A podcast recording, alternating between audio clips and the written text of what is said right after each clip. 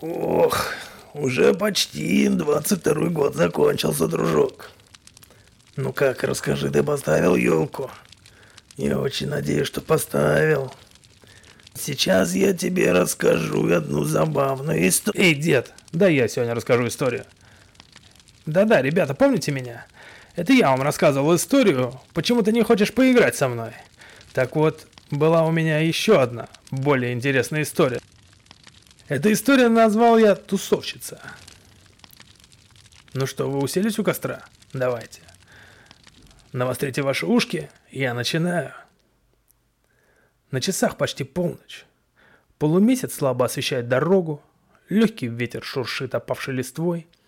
Закуриваю сигарету, чтобы скрасить ожидания. Ветерок слабый, но пронизывает до костей. Нужно было одеться потеплее, знал ведь, куда еду. Я занимаюсь разбоем. Только никому не говорите, слышите меня?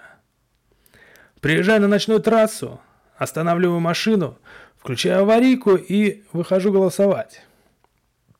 Незадачливым автомобилистам, что решили помочь мне, придется попрощаться с кошельком, а может и с жизнью.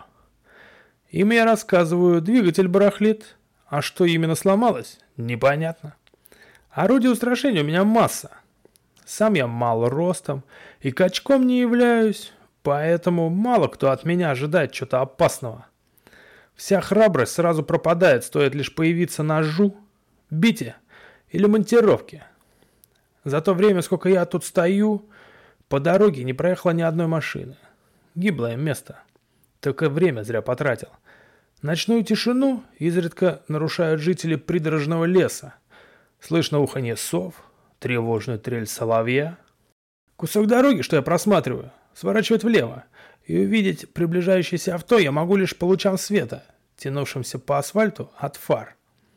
Я, не торопясь, докуриваю сигарету, тишина нарушается дальним гулом, а по асфальту протягивается желанный свет фар. Поспешно начинаю голосовать.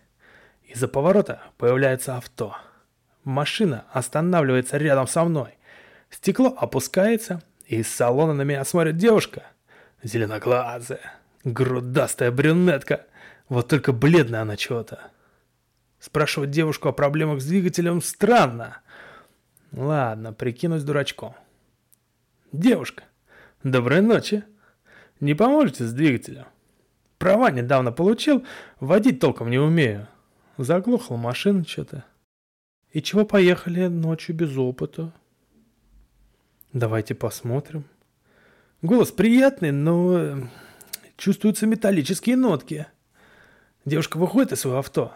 Она вполне себе красотка. Рост примерно метров восемьдесят. Черные, как смоль, волосы спускаются до пояса. Одета в коктейльное платье, а на ногах туфли на шпильках. Будто только из клуба едет. Только вот нет поблизости мест для тусовки. Провожаю ее до своего авто, открываю капот. Она скрупулезно начинает осматривать шланги и провода.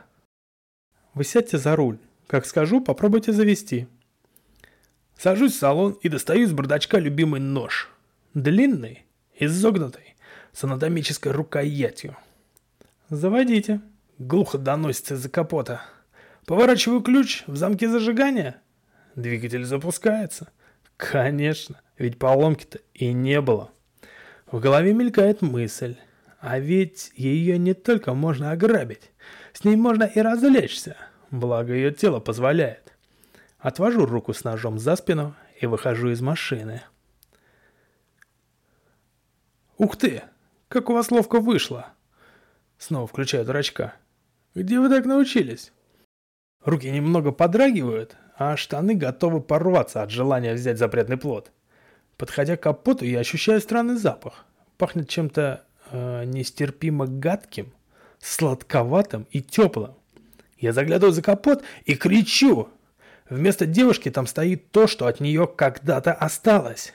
Редкие волосы спутались сосульки. Носа нет, как, впрочем, и глаз. Из левой глазницы торчит червь.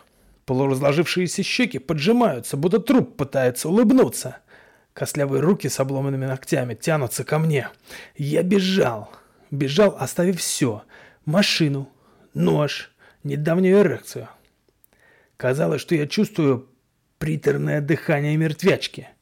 Некогда бывшей клубной гулены, что в клубе, наверное, и была убита. Не помню, сколько времени я бежал. Но ясно помню голос гаишников, на пост которых я вышел.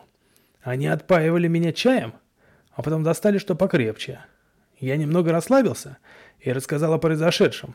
Как выяснилось, эта девушка – дочь одного бизнесмена, который была убита во время разбойного нападения. Также на трассе. Возмездие стало быть. Потом гаишники вызвали эвакуатор, чтобы пригнать мою машину. Я категорически отказывался ехать туда. Когда авто эвакуировали к посту ГАИ, я забрался в салон и уснул. Утром я поехал к себе домой.